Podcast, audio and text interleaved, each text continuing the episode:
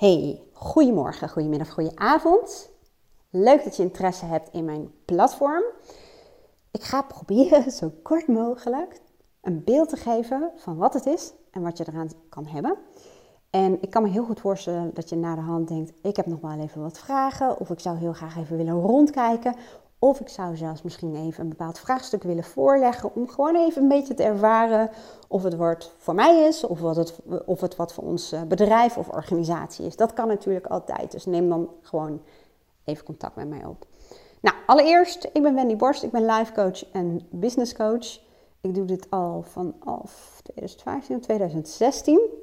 Ik ben begonnen bij het kadaster in mijn tijd dat ik ook manager was als bedrijfscoach. Dat wil zeggen dat ik in een coach pool zat en dat ik medewerkers coachte, uh, maar ook teams en uh, ik deed heel veel leiderschapscoaching. En zo heb ik mijn bedrijf opgebouwd en op een gegeven moment merkte ik dat ik zowel in mijn tijd als uh, bij het kadaster als in mijn tijd als zelfstandig ondernemer heel veel dezelfde methodieken, handvatten, tools, het zijn maar containerbegrippen, maar je hebt er vast een beeld bij, um, gebruikte. En dat het een soort universeel iets was wat gewoon werkte. Zo dacht ik op een gegeven moment, maar weet je, ik kan zo niet uh, heel veel mensen helpen, want mijn tijd is natuurlijk beperkt. Ik kan maar x aantal sessies uh, per week doen. Ik ben ook trainingen gaan geven in groepsverband en ik faciliteer ook mastermind groepjes. Um, als je er meer over wil weten, dan, dan kun je bij mijn aanbod wel iets vinden over mastermind. Maar um, op een gegeven moment dacht ik, dit moet ook op een andere manier gaan. Want ik merkte dat veel van die ja, methodieken, die kon je in allerlei verschillende situaties gebruiken. En heel veel cliënten van mij zeiden op een gegeven moment ook, ik vind het gewoon fijn als er iets zou zijn waar ik op terug kan vallen.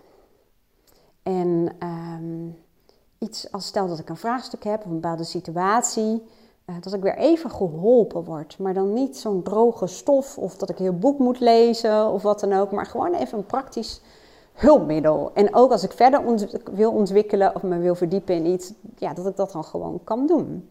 Nou, zo is eigenlijk mijn platform uh, geboren. Die bestaat nu al uh, flink wat jaren. En hij is inmiddels ook uitgebreid met allerlei praktijkvoorbeelden en casussen die ingebracht worden door deelnemers en gebruikers. Want dat mag ook. Als je deelnemer bent en gebruik daarvan maakt, mag je ook je vraagstuk indienen. En nou, daar uh, geef dan persoonlijk advies voor. Of ik verwerk het in een bepaalde training of een handvat, hulpmiddel. En dat is fijn. Dat uh, krijg ik dan wat terug van gebruikers. Um, maar om je dan even een beeld te geven, ga ik je gewoon even aangeven wat je erin kunt vinden. Want alles wat erin zit berust op een aantal uh, methodieken die ik dus al die jaren telkens weer inzet. Terwijl ik juist een persoon ben die houdt van de afwisseling, merk ik dat alles berust op deze um, ja, methodieken. Allereerst, ik werk heel veel met persoonlijke waarden of kernwaarden. Ze zeggen vaak, als je nergens voor staat, dan val je overal voor. Of als je geen eigen plan hebt, dan word je onderdeel van het plan van een ander. Nou, die zin uh, die triggerde mij jaren geleden toen ik in mijn communicatieopleiding hiermee te maken kreeg. Ook in organisaties en teams is het kennen van je organisatiewaarden zo ongelooflijk belangrijk voor de uitstraling van je bedrijf, voor selectieprocedures als je mensen wil aannemen, cultuur, um, toetsen of personen een match zijn voor de organisatie of het bedrijf. Waarden geven richting. Je kunt, het is een soort innerlijke kompas en dat geldt ook binnen teams en organisaties. Dus het helpt je om te besluiten, gaan we iets wel of niet doen. Maar ook, um, hoe gaan we het doen? Dat is namelijk ook belangrijk. Dus ik werk in de basis altijd met kernwaarden. Ken die van jezelf, ken die van je organisatie.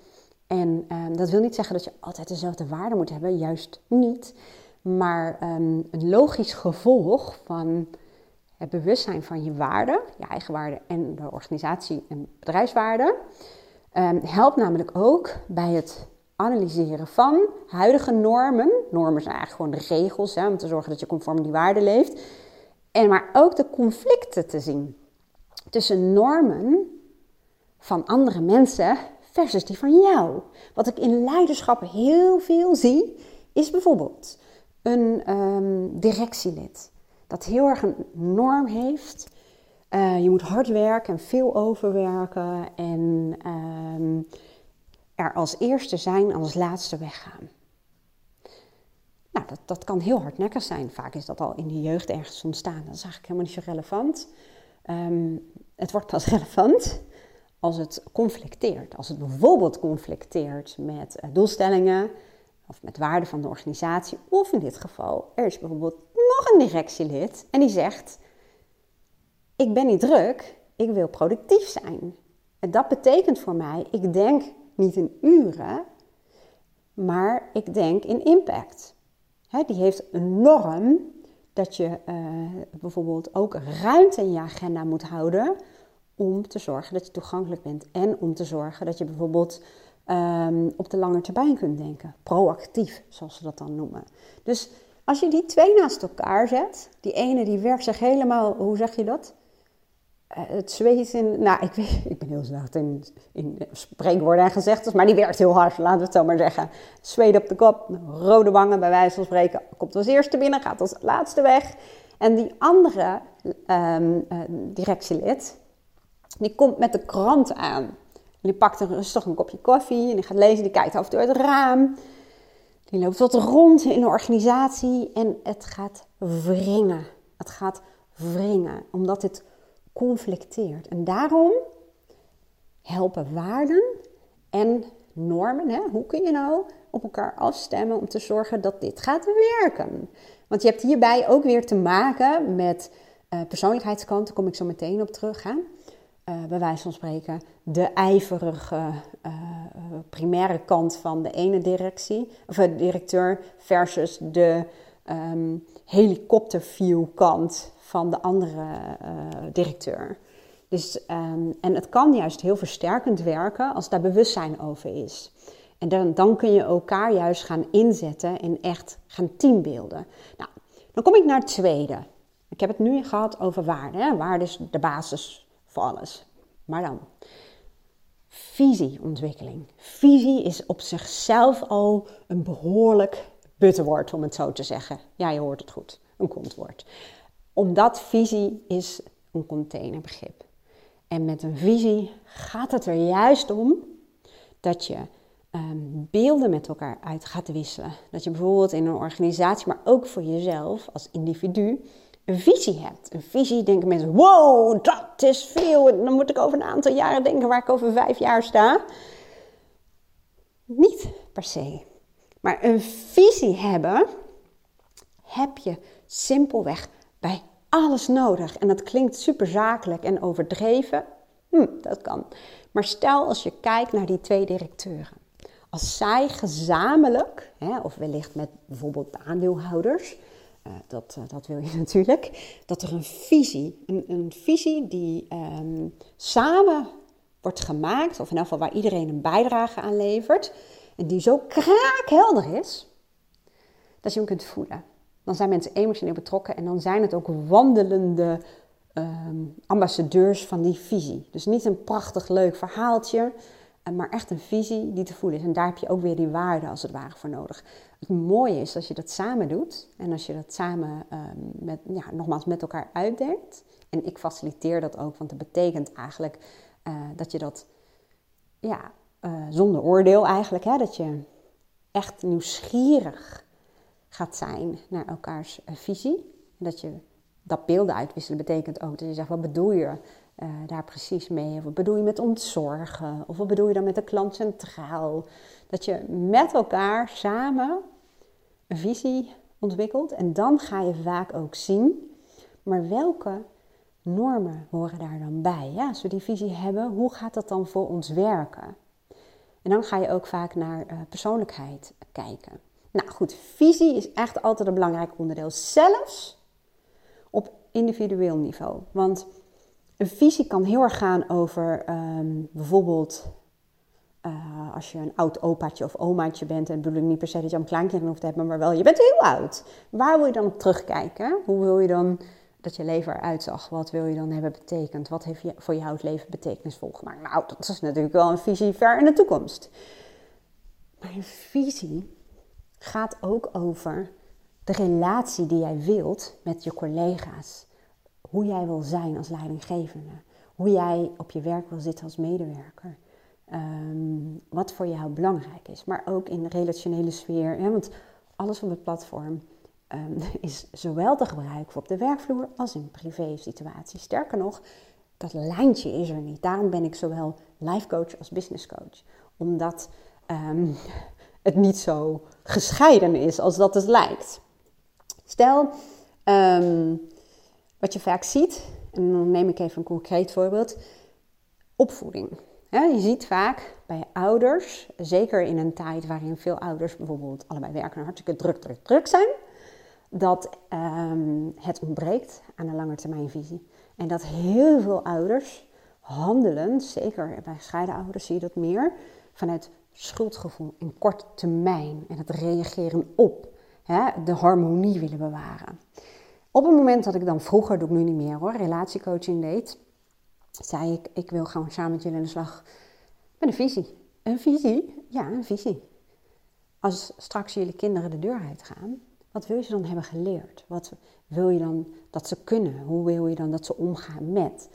wat voor persoonlijkheden zijn het dan? En dat wil niet zeggen dat jij bepaalt wat de persoonlijkheden zijn, maar wat voor waarden en normen wil je ze dan meegeven? wat, wat wil je dan dat ze kunnen? Ja, vaak willen mensen dat ze zelfstandige wezens zijn. Die weten wie ze zijn, zichzelf zijn. Nou, allemaal dat soort dingen kwamen eruit. Nou, dat maak ik dan specifiek.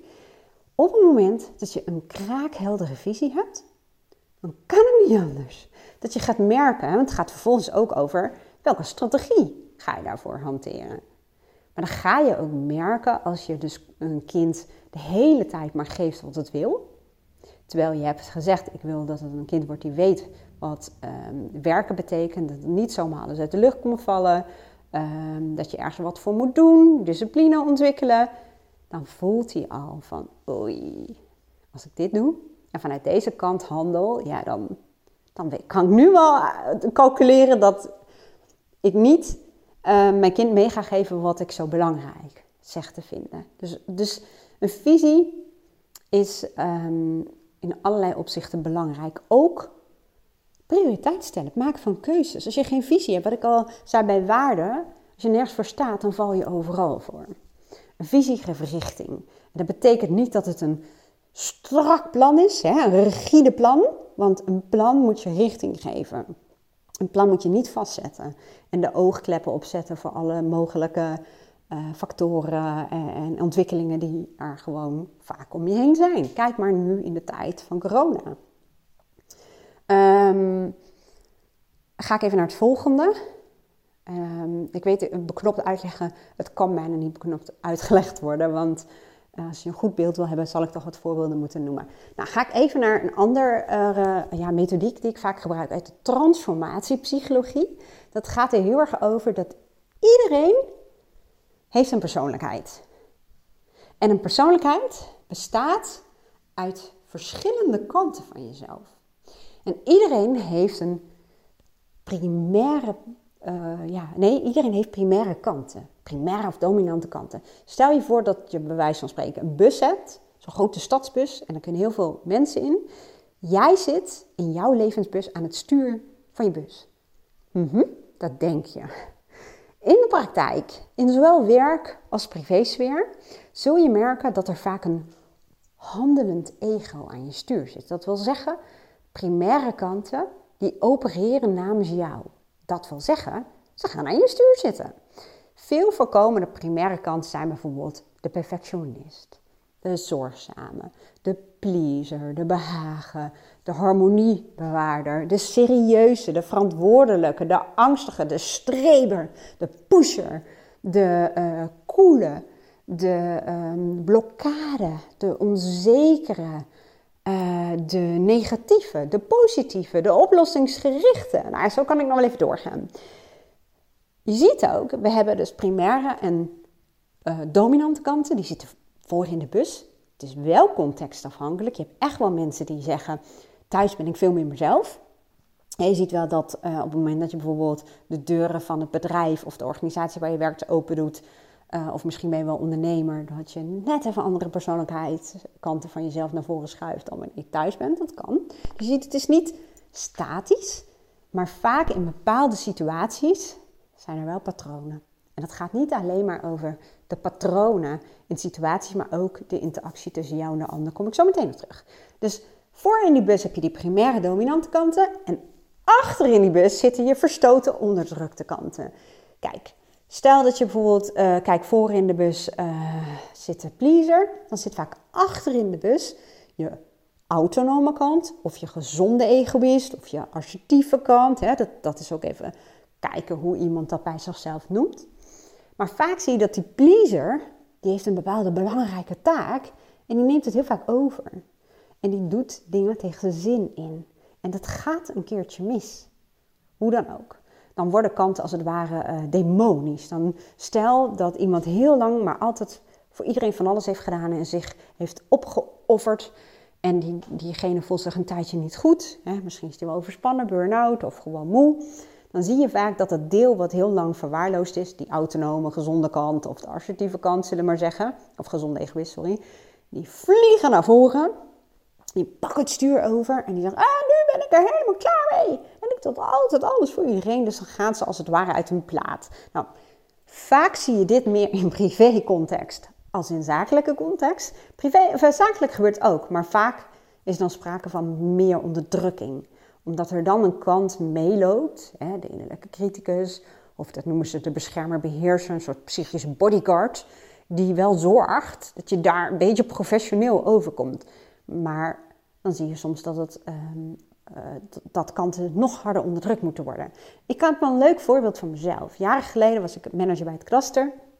En ik merkte op een gegeven moment dat ik in mijn rol als manager van een team, was ik veel losser was ik veel meer mezelf en uh, enthousiasme. En ik, ja, het ging heel natuurlijk. En toen ging ik, vooral in het begin, sloot ik aan bij het managementteam. En daar zaten vooral mannen in, toen alleen nog maar mannen, die veel meer ervaring hadden dan ik. Um, en daar voelde ik me soms gewoon een klein meisje. En daar merkte ik dat ik me anders ging gedragen. Kortom, die natuurlijke, enthousiaste, uh, nou ja, wat ik, wat ik als manager en als collega veel meer was, die schoof wat naar de achterbank. Nou ja, achter in mijn bus. En ik zat daar veel meer mijn best te doen en veel meer op mezelf te letten. En daar waren andere kanten in mezelf die naar voren kwamen. En dat was doodzonde.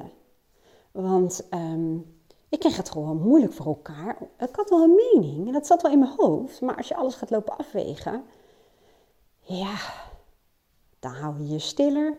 Of die briljante mening van je, die komt als iedereen alweer naar huis is gegaan. Dus daar zagen ze ook andere kanten van mij. En daar prikten ze me soms ook van, hmm, ja, verlegen. Of dat soort stempels kreeg ik op. Nou, dat vond ik helemaal niet leuk. Maar wat er wel aan de hand was, is inderdaad dat er in mijn bus een soort uh, ja, moet ik het zeggen, verschuiving plaatsvond op het moment dat ik de deur opendeed van die vergadering waar we met het managementteam zaten. Dus dat is echt een super interessante situatie om aan de slag te gaan met, uh, nou A, met een visie hebben. Hè, hoe, hoe, wil je daar zitten? Wat, en niet voor de ander om de ander te overtuigen, maar hoe wil jij daar zelf zitten? Wat is jouw uh, verlangen als het gaat om toegevoegde waarde? Hoe wil je met die collega's omgaan? Want het is ook een team. Um, dus dat is een stukje visie. En vervolgens het leren van communicatieskills. Want communicatie, dat is het volgende, is een heel belangrijk onderdeel van mijn platform. Want heel veel mensen missen de vaardigheden of de handvatten om zichzelf uit te kunnen drukken. En natuurlijk heeft dat met kanten te maken. Hè? Uh, wat ik al zei, in zo'n managementteam, dat er andere kanten van mij zaten. En als er andere kanten zitten, dan is je communicatie ook gewoon anders. Maar vaak helpt het wel om de tools te hebben om jezelf uit te kunnen drukken. Bijvoorbeeld om de processen die in jouw hoofd te plaatsvinden, vooral als je bijvoorbeeld een heel associatief brein hebt, zoals dat van mij, dan vliegt het soms alle kanten op.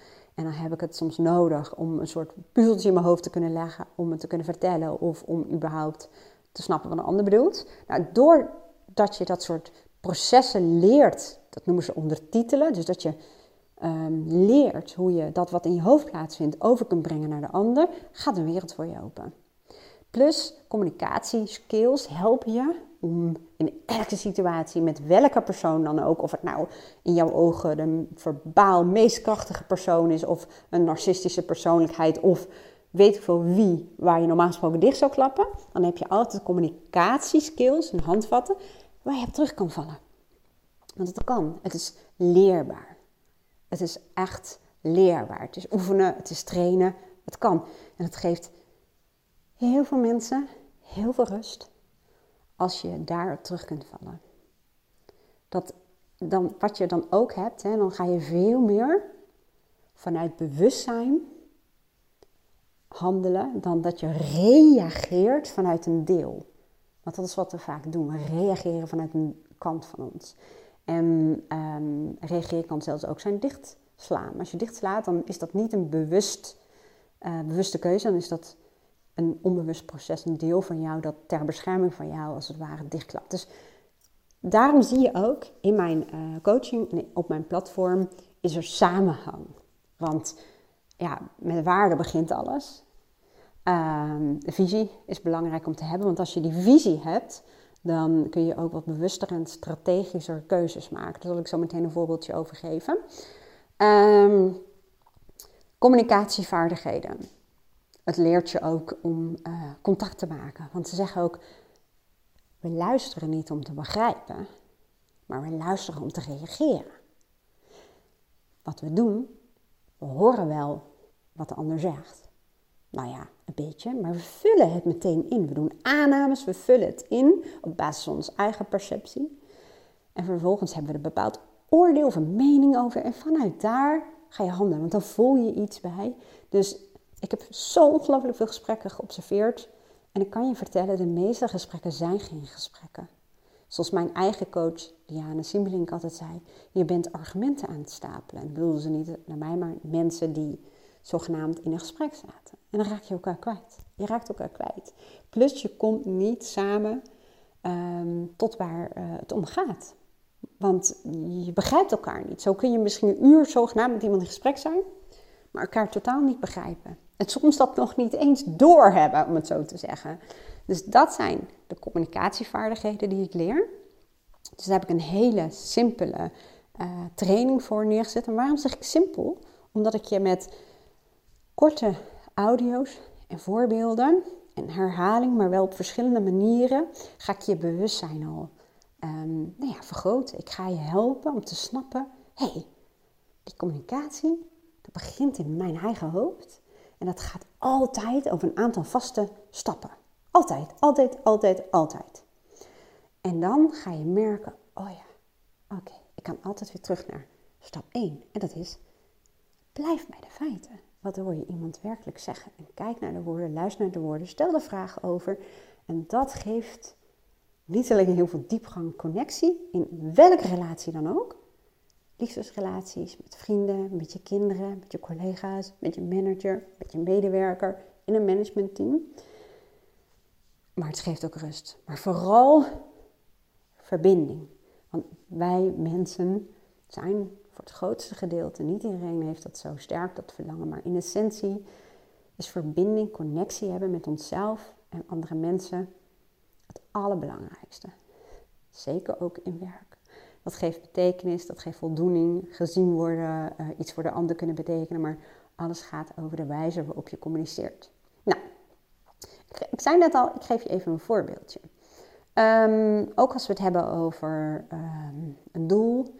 Ik werk heel veel met uh, visie dus, maar ook met doelen en intentie. Het klinkt allemaal heel zakelijk, maar ik vertel je dat allemaal op platform, leg je dat uit. Maar zelfs, ik heb een visie, Aaron en ik, Aaron is mijn vriend, we hebben een visie over hoe wij um, onze relatie vol ons zien. Wat wij heel belangrijk vinden binnen onze relatie. Ja, dat gaat over waarde, maar is ook weer die visie. En ik stem daar, het klinkt een beetje zwaar, maar op een gegeven moment is het gewoon onderdeel van je dagelijks proces. Ik stem daar bewust op af. En een van de dingen die ik belangrijk vind aan Aaron ook, is dat we maatjes zijn. Dat we elkaar helpen, dat we naar elkaar luisteren, dat we elkaar verder helpen. Ehm, dat we dingen met elkaar kunnen delen. En dat we een soort uh, sparringpartners zo voor elkaar zijn. En met die visie, die heb ik natuurlijk veel helderder in mijn hoofd, zullen we maar zeggen, kan ik dus voor vanavond, als hij thuis komt, de intentie zetten. En de intentie kan zijn dat ik vanavond echt met aandacht en interesse naar hem luister. Nou, dat is nog te vaag voor je brein. Maar daar probeer ik me een voorstelling van te maken. Dat heet scripten, zit ook in het platform. En dat betekent dat ik denk, oh ja, als, hè, hoe kan ik bijdragen aan dat ideale beeld? Dat gaat verder voor mij dan alleen zeggen, goh, was je dag? Nou, ik heb dit gedaan en btw-aangifte gedaan en functioneringsgesprekken gehad. En uh, nou, we hebben naar de cijfers gekeken. Ja, dat. Maar um, intentie zetten gaat bij mij. Ik ben ook nieuwsgierig naar hoe heeft hij de dag beleefd? Wat heeft hem getriggerd? Um, nou, waar was hij misschien heel blij mee? Uh, wat ging minder goed? Of waar uh, ziet hij bijvoorbeeld een bepaalde progressie? Um, ik ben gewoon benieuwd naar zijn kijk, naar zijn beleving, naar, naar, naar, wat er in zijn hoofd gebeurt op zo'n dag als vandaag. En natuurlijk is dat niet elke dag, hè, want dan, dan uh, nou ja, zijn we wel even bezig, zullen we maar zeggen. Maar door dat bewust te doen, en ja, heel veel mensen denken, jee, van hun werk. Kan je vertellen, dat lijkt zo. Want als je het niet doet, dan gaat het automatische programma, hè, wat voor 97% van de tijd ons uh, leven uh, regeert, zullen we maar zeggen, wordt als een soort riedeltje afgespeeld. En als je dat blijft doen, op de werkvloer en in privécontext, als je automatisch programma wordt afgespeeld, op den duur krijg je heel vaak niet wat je wil. En door bewustzijn toe te voegen aan je leven, en daar bedoel ik mee steeds bewust te worden en de tools te hebben om dat te doen, maar wel op een manier dat je niet denkt, wow, mijn god, wat een werk. Dat kan ik helemaal niet doen, dat is veel te veel werk. Nee, dat mag gefaseerd gaan. Maar ga je merken, je kunt je voorstellen, wij zijn volgens mij 13, 14 jaar of zo bij elkaar. Doordat wij dit bewust blijven doen, werkt het en blijft het leuk. Want in drukke tijden heb ik ook wel ervaren. Dan, dan krijg je dit soort gesprekken. En nu citeer ik niet per se gesprek van ons, maar ik heb heel veel relatiecoaching in het begin gedaan. Hè, hoe was je dag? Ja, goed. Um, gaan we dit nog doen? En dat er eigenlijk ditjes en datjes worden uitgewisseld. En uh, dat je meer een huishouden aan het runnen bent. Of dat, dat, die, dat een partner zegt... Uh, ja, ik ben heel druk geweest hoor. En dan kom ik thuis en dan ligt het hele aanrecht nog vol. Nou, ja nou, ik ben ook heel druk geweest hoor. En ik dacht, ik moet gewoon even, even tot mezelf komen. Ja, maar jij altijd. Dat is vaak um, een onbewust, uh, onbewuste interactie. Gewoon een bindingspatroon noemen ze dat wel. Van kanten. Van de partner en de andere partner. En dit onbewust zijn. En uh, dit kan bij wijze van sprake meer kapot maken dan je lief is, omdat er eigenlijk een visie ontbreekt, een bewuste visie, hè, waarmee je geconnect bent, noem ik het, waarbij je emotioneel betrokken bent. En als je dat hebt, dan zul je merken dat je, ja, ik weet het klinkt zakelijk, maar het werkt echt ook in privécontext, dat je veel doelbewuster en strategischer um, omgaat. En ook met je kinderen, want er zijn ongelooflijk veel ouders die zeggen dat hun kinderen uh, de allerbelangrijkste wezens in hun leven zijn. Um, en dat is ook zo, dat voelen ze ook daadwerkelijk wel. Maar als ze kijken naar hun praktijk, dan vliegen de dagen voorbij. En dan zijn eerder de boodschappenlijstjes en de to-do-list en de agenda belangrijker, omdat er veel meer tijd en aandacht naartoe gaat. En dan liggen de kinderen op bed en dan komt het schuldgevoel als kant naar voren. En morgen ga ik het anders doen. Maar dat kan niet. Omdat je in dat, of vanuit dat automatische programma uh, leeft. En je denkt, ja, maar dat automatische programma is toch afgestemd op wat je belangrijk vindt? Nee, nee, nee. Nou, daar zal ik niet op over uitweiden. Dat doe ik wel op platform, maar niet hier, want dan zitten we nog wel even. Maar ik wil je benadrukken, bewustzijn is de sleutel. Bewustzijn zou het toverwoord kunnen zijn van mijn coaching en van wat op platform staat. Niet omdat ik dat nou zo briljant bedacht heb, maar omdat dat uh, nou ja, in coaching gewoon zo is. Um, even kijken, heb ik dan uh, de belangrijkste dingen genoemd? Nee. Ik werk heel veel met neurocoaching. Je hoorde mij net eigenlijk al iets zeggen over programma, onbewuste uh, strategieën uh, en dat soort dingen. Um, we hebben namelijk als het ware, dat is niet helemaal zo plat als dat ik dat nu zeg, maar een onbewust brein en een bewust brein. Nogmaals, het is even iets ingewikkelder in elkaar, maar voor nu hou ik het even daarbij. We hebben het analytische brein, wat kan uh, denken. En um, we hebben het onbewuste brein. Dat noemen ze ook het oerbrein. Dat is heel gericht op het voorkomen van pijn, het beschermen, overleving. Um, daar zit je automatische programma. En dat speelt af. Dat mag goed ook. Want stel dat je de godganse dag over allerlei processen moet nadenken die elke dag terugkomen, zoals schakelen in je auto, weten hoe je je sleutel in je slot steekt. Dat is allemaal geautomatiseerd. Maar veel in dat automatische programma bevat errors en conflicten met jouw waarden en normen en jouw visie op het leven. Want het is aangeleerd gedrag. En het wringt, maar vaak weet je niet waar het wringt. Nou, dat programma veranderen kan wel, maar dan doe je dat vooral. Ik zeg vooral, want het is niet alleen daarmee. Want voice dialogue werkt namelijk heel erg in op het onbewuste. Um, maar uh, dat doe je vooral met dat analytische brein. Dus het bewuste brein waarmee je echt kan nadenken. Dat is, het, ja, dat is de programmeur. Coaching is namelijk nooit zomaar even lekker babbelen met elkaar. Hoe was het en hoe gaat het? Hoe voel je? Hoe voel je is trouwens een vraag die ik bijna nooit stel. Um, maar um, is vooral werken, denken, denken, denken, bewust denken. Bewust denken. En alles in mijn platform is ook gericht op bewust denken. En dat is ook meteen niet het makkelijkste. Dat geef ik eerlijk toe, want denken kost gewoon energie. ons oerbrein daarentegen, die wil ons uh, beschermen en die wil zorgen dat we overleven. En een van de taken die het heeft, is zorgen dat we energie besparen. Daarom zijn die programma's. Dus heel vaak zie je ook weerstand als het gaat om denken. Dat is niet bij iedereen zo. Er zijn ook gelukkig heel veel mensen, ik zeg gelukkig, want ik vind dat wel de leukste mensen om mee te werken, die ervan houden om uh, te denken, om bewust te denken, om na te denken. En alleen daarmee zorg je dat het onbewuste programma werkt voor jou en dat daar um, helpende strategieën en gedachten in zitten. Dus uh, dat is ook wat onderdeel uitmaakt van mijn platform en ook van mijn coaching, neurocoaching. Dus heel erg de tools en de handvatten die jou helpen om uh, bewust te denken. Net als, en dan, uh, dan sluit ik af, dan heb je denk ik wel een beetje een beeld en zo niet dan. Nou, dan kunnen we het er samen nog even over hebben. Maar bijvoorbeeld rationeel emotieve training. Dat is een um, ja, methodiek, noem ik het maar. Uh, dat ja, e-, ook een van mijn favorieten. Alles wat favoriet is en wat ik al jaren inzet mijn klanten, mezelf en wat ik in teams heb ingezet. Dat zit allemaal in mijn platform. Um, met ook heel veel praktijkvoorbeelden, want daar houden mensen ook van. Oh, een voorbeeld. Oh, ik loop daarmee eens even kijken. Zit een voorbeeld in. Oh ja, en dan is het werk al vaak gedaan. Um, RED, rationeel emotieve training. Nou, dat gaat eigenlijk, als ik het kort samenvat, over het volgende. Daarin zeggen ze niet een bepaalde situatie zorgt voor bepaalde gevoelens en emoties, maar de wijze waarop je er naar kijkt. Dus de gedachten die jij erover hebt. En dit gaat heel erg over bewust kijken naar de gedachten die jij hebt over een bepaalde situatie, over een bepaalde persoon, of over een patroon tussen jullie, of wat wel of niet hoort, of hoe dingen af zullen lopen. En dan vervolgens met een aantal vragen die gewoon klaarstaan voor je, ga je kijken naar je gedachten. Je stelt eigenlijk vragen over de gedachten die je hebt.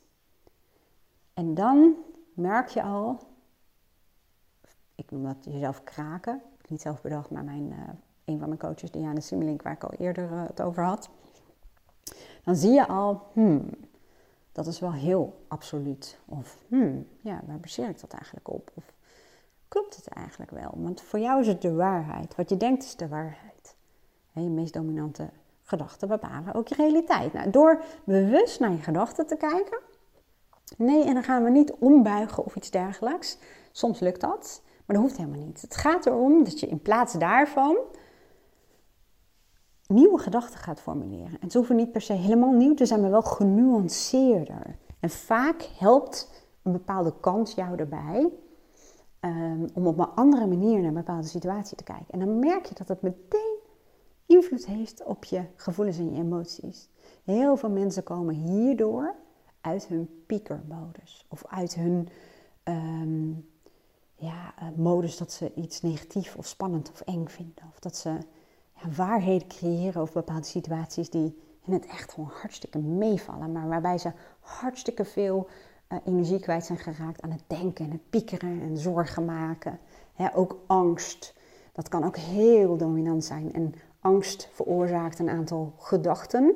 En door ruimte te geven aan ook andere gedachten en mogelijkheden en het absolute er wat af te halen, ga gewoon merken dat de wereld voor je open gaat. Dat kan ik je sowieso beloven. Um, dus dat is eigenlijk even een soort kijkje van nu 35 minuten in mijn platform. Of op mijn platform, hoe heet dat als iets online is. En bij mij, ja, het platform leeft. dan denk je, oh my god, een internetplatform wat leeft. Hoe dan? Um, en nu ben ik aan het invullen voor jou, hè, dat jij dat denkt. Maar goed, dat even terzijde. Nou, wat ik daarmee bedoel, de, de basis, hè, de, methodieken die ik gebruik, um, die zijn gewoon hetzelfde. Alleen, ik coach nog steeds één op één, groepen, masterminds, uh, uh, teams. En daar leer ik natuurlijk heel veel. Uh, de gebruikers van het platform die sturen mij ook vraagstukken in. En daar ga ik mee aan de slag. En ik pas soms wat aan, of ik voeg iets toe, um, of ik neem zo'n praktijkvoorbeeld op. En dan natuurlijk laat ik namen weg en zorg ik dat het niet herleidbaar is. En dan voeg ik dat toe. Dus um, degene die gebruik maken van mijn platform, zijn eigenlijk ook um, ja, echte deelnemers. Dus dat wil zeggen dat, je, uh, dat het niet een inlogaccount is en nou, succes ermee. Nee, jij mag ook aangeven, goh, ik loop hier tegenaan. Of ik ben eigenlijk wel nieuwsgierig hiernaar. Of hoe zou ik dit kunnen gebruiken? Of kun je me nog even helpen hiermee? Um, en wat er ook vaak uit voortvloeit, bijvoorbeeld de communicatieskills uh, leren dan komt toch regelmatig een verzoek van: Goh, kan ik niet een keertje oefenen met andere mensen? Of kun je dat regelen? Want dat lijkt me heel fijn. Of um, ja, kan, kun je het niet eens een keertje voor ons team doen? Of kun je ons niet bij helpen? Of wil je met me meekijken naar een visie? Dus dat zijn allemaal uh, mogelijkheden als gebruiker van het platform. En natuurlijk, als je echt mijn persoonlijke begeleiding erbij gaat vragen en meekijken naar een visie, nou ja, dan boek je wel mijn, mijn tijd erbij, zullen we maar zeggen. Maar je kunt al heel erg veel doen met platform. Mijn doel eigenlijk van platformen is wat ik zelf altijd in mijn leven en in mijn werk heel fijn heb gevonden en nog steeds, is dat ik gewoon bepaalde handvatten heb, of tools, hoe je het ook wil noemen, um, die je kan inzetten op een moment dat ik het nodig heb. Dat ik ofwel een probleem heb, ergens tegenaan loop, of ik heb een bepaald verlangen of ik wil groeien. In mijn geval, ik heb natuurlijk een bedrijf, ik wil een bedrijf laten groeien. Maar ik merk dat ik het wel wat spannend vind. Dat ik um, met verschillende kanten van mezelf daarin zit. Um, of op het moment dat ik een training ga geven die ik bijvoorbeeld wat spannend vind, gezien het aantal, of nee, het, ja, hoeft niet per se aantal te zijn, maar het profiel van de deelnemers. Nou, dan heb ik altijd iets om op uh, terug te vallen, wat ik kan doen. En dat geeft richting, dat geeft houvast en dat zorgt voor steeds verdere ontwikkeling. Um, en het zorgt er ook voor dat je je energie niet verspilt aan in, in, in zo'n loopje terechtkomen, zo'n pieker uh, loopje.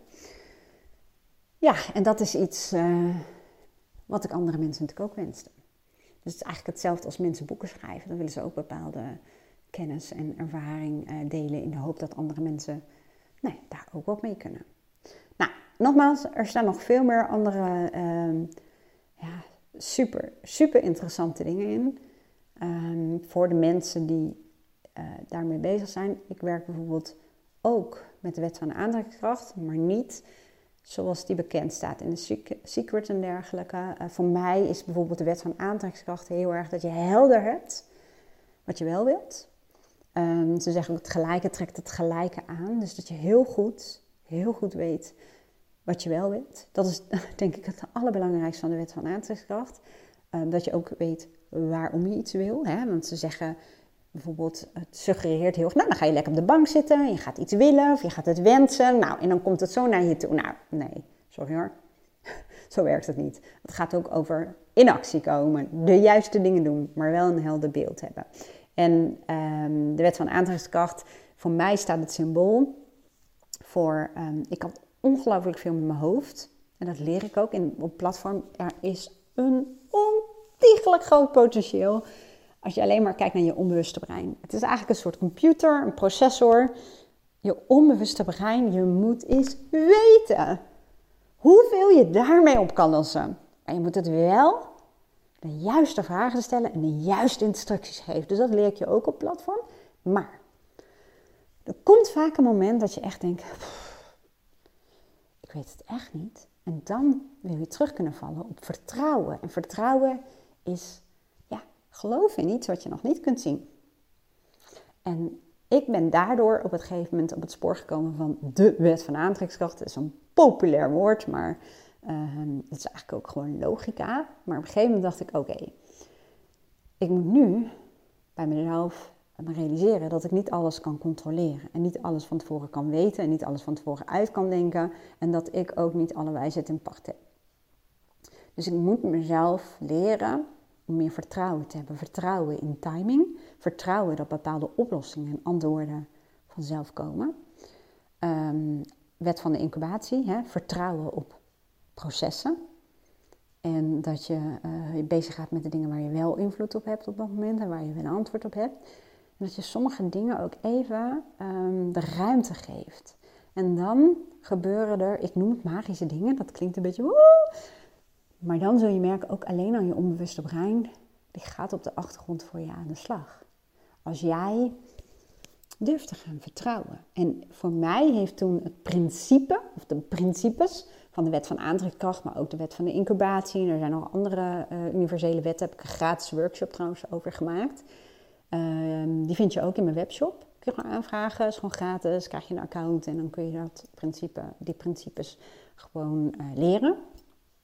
Maar dat heeft voor mij het verschil gemaakt tussen mijn, mijn hoofd, zeg maar, mijn brein is een heel belangrijk instrument voor mij. Daar kan ik heel veel mee doen.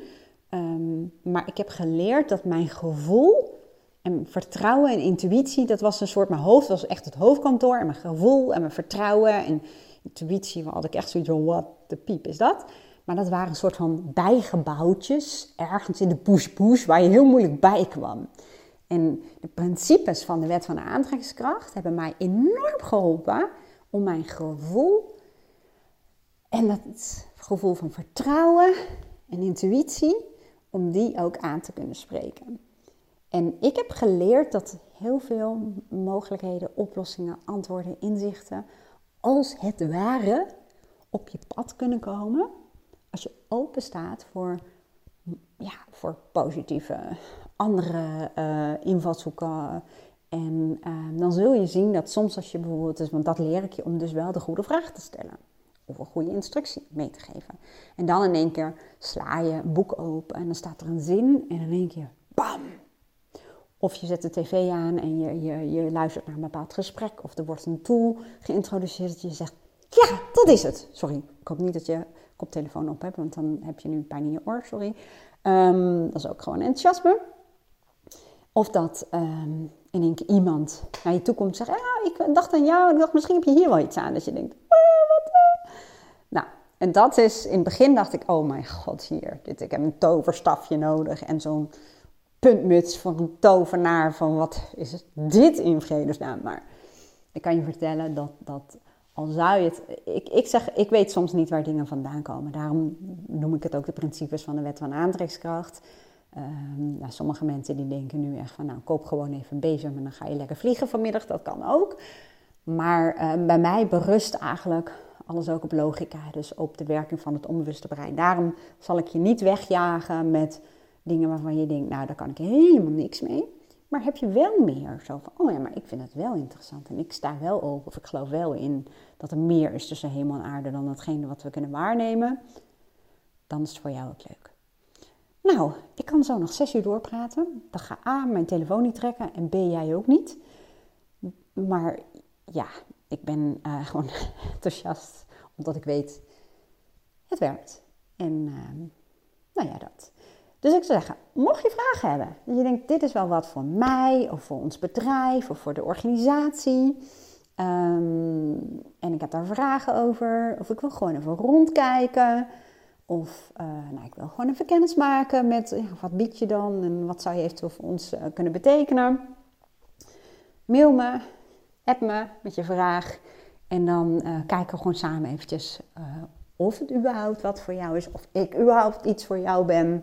Um, en een platform misschien aansluit op de ontwikkelingsbehoeften die jij hebt. Of misschien je team of binnen je bedrijf of organisatie. En nou ja, dat is ook gewoon eventjes ervaren. Nou, ik hoop dat je een beetje inspiratie hebt. Mijn doel hiervan was ook om je aan te geven wat voor mijzelf en wat eh, binnen mijn praktijk en mijn trainingen en dergelijke die ik geef, gewoon heel belangrijke methodieken zijn en principes um, om uh, vraagstukken op te lossen. Maar ook om bijvoorbeeld uh, je relatie te verbeteren, een visie te ontwikkelen. Um, en het is vooral één woord. En dat is bewust denken en bewust leven. Nou, nogmaals, ik hoop dat je wat inspiratie uit hebt gehaald. Ik wens je een hele mooie dag. En wie weet, tot ziens.